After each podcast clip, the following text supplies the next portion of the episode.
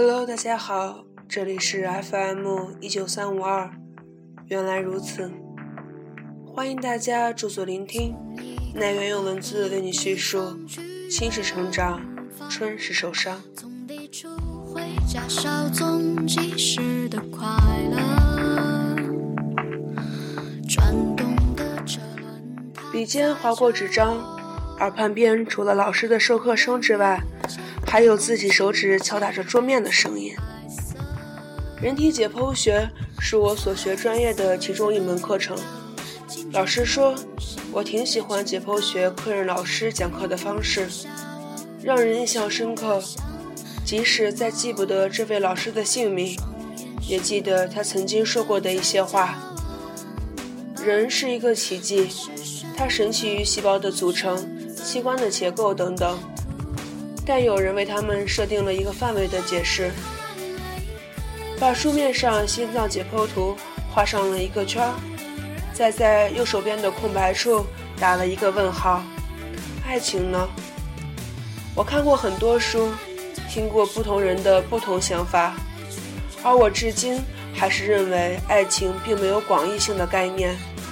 也许有些解释很受用，但却不适用于每一个人，它呀难以琢磨。爱情其所发生的爱情故事，无非不是闻名遐迩或恶名昭彰，因为它就像是身体里的血液，每天都在运动着，时快时慢，会正常运输，也会问题百出，但它却不可或缺于每一个人。我其实并不喜欢在有多媒体的教室里上课，因为开启多媒体就一定要拉上窗帘。黑黑的屋子里坐着两个班的学生，近九十人。教室虽然大，却阴气很重，莫名的凉意从脚下渗入全身，冷得让人听不下课。你说为什么要把温暖的阳光挡在窗外呢？是不是有些人心里想着，没事儿，下课拉开就好了？如果只是阳光光线，我也没必要较真儿，但我记得有人比喻爱情像阳光，温暖了自己的心房。若阳光就是爱情，又如何？它便不会说来就来，说走就走，便不会在你下课拉开窗帘时就直接闯入房间，便不会那么轻易和简单。突然起哄的声音让自己抬头，看见了屏幕上的解剖图，原来是男性和女性的生殖系统啊！冷笑着在心里想，这些东西有些人应该很乐意听吧。回头望了眼一些交头接耳的男生，心里可惜没有实体解剖，让这些吵吵闹闹的人看看真真切切的内脏是否还笑得出来。我并不恶心人真实的内脏，相反，我觉得那是奇迹，一个生命创造出来的奇迹。我也是奇迹，每个人都是奇迹。大家都是由父母的生殖系统而诞生的，我们也包括人工受精。突然，女人分娩的过程和一双手影子在脑海里浮现，那双手很粗糙，常年接触机械，油脂染黑了指甲，还有一条条丑陋弯曲的疤痕，甚至手指几处骨折后处理不当所留下不规则的模样。耳边女人呻吟的声音和疼痛扭曲的模样及那双手都让我心疼心疼又心疼。点开心理 F M， 反复听着主播沙朵的不死鸟，我敲打着键盘，正在我的工作，直到身后母亲走来，轻轻地在我身旁坐下。孩子，你难受就哭出来吧。她安慰地把手放在我的肩上，声音有些哽咽。现在我心里梗塞着的一股气流，倒退的想让人立刻拿起边上的杯子就往墙上砸，但还是稳住了。我没事儿吗？平淡地转换了角色，我也安慰了她。咱女儿那么优秀，不差哪个男人。是的，我的生命不差哪个男人。我让他们操了半辈子的心，如何让他们为我又这么伤心？不要难过了，只是失恋了而已。我们应该庆幸还没到谈婚论嫁的地步，不然我才真是要伤心欲绝了。我笑了笑，扶起母亲和她一起走回客厅，打开电视。比起爱情如同阳光般温暖，不如说温暖的阳光更像是亲情。它不会每时每刻在你身旁，但你可以知道它一旦出现便会在身边覆盖。你可以拉紧窗帘伤它的心，但是当你又拉开的时候，它依然守候在窗外。待他们老了，我愿不离不弃。与情人的海誓山盟比不过与他们的血缘之情，与情人的轰轰烈烈比不过与他们的平平淡淡，与情人的罗曼蒂克比不过与他们的饭后散步。有了爱人，有了新的家，但他们都老了。母亲老了，她看不清东西，听不清声音，手拿不起重物。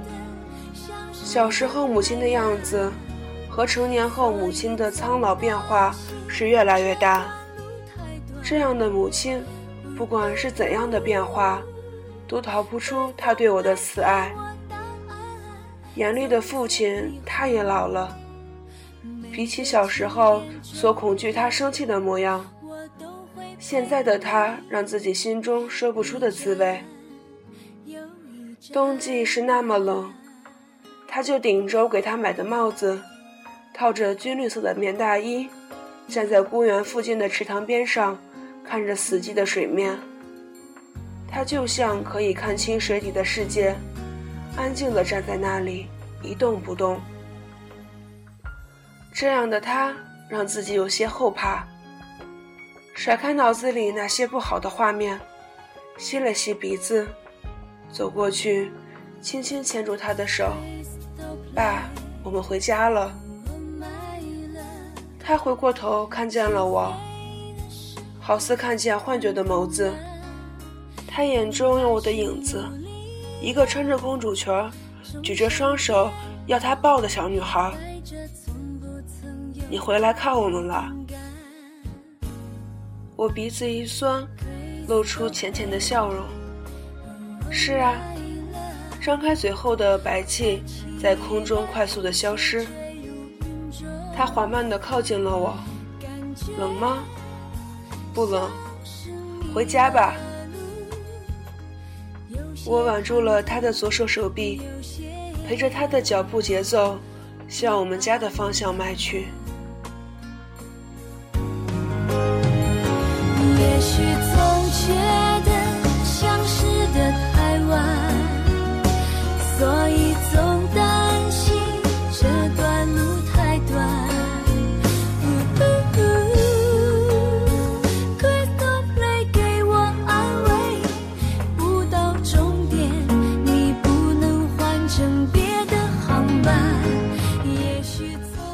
我过去写过一段话，冬季是一个浪漫的季节，不管是一个人的浪漫，还是两个人的浪漫。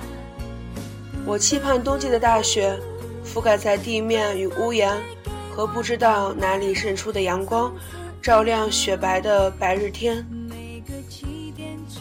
而我手捧热气腾腾的咖啡，听着音乐，好好感受现在的冬季，明年的冬季，后年的冬季，未来十年、二十年、三十年、四十年，直到白发苍苍，由一个人的浪漫依偎到另一个人的浪漫，永远幸福下去。但请求上帝让我再在这段话的结尾附加，让现在的我在繁忙的日子里，生活的激流里，可以腾出一些时间，不论在浪漫的冬季，还是火热的夏季，还是清新的春季，还是忧伤的秋季，右手挽着母亲，左手挽着父亲，只是于不同季节的傍晚坐在靠河的公园边，静静看着夕阳西落。我幼小的孩童熟睡在我丈夫的怀中，他站在我们身后，陪着我们一起幸福。未来有一只修长白皙的手握住了一只苍老的手。妈，为什么你一个人每天吃了饭都来这里看天空啊？拍了拍对方的手，淡淡地说，我成为了所有阳光被黑夜笼罩后的不死鸟。曾经阳光在身旁给予我所有的温暖，在被黑夜笼罩后，我要伸长脖子等待第二日和阳光的相遇。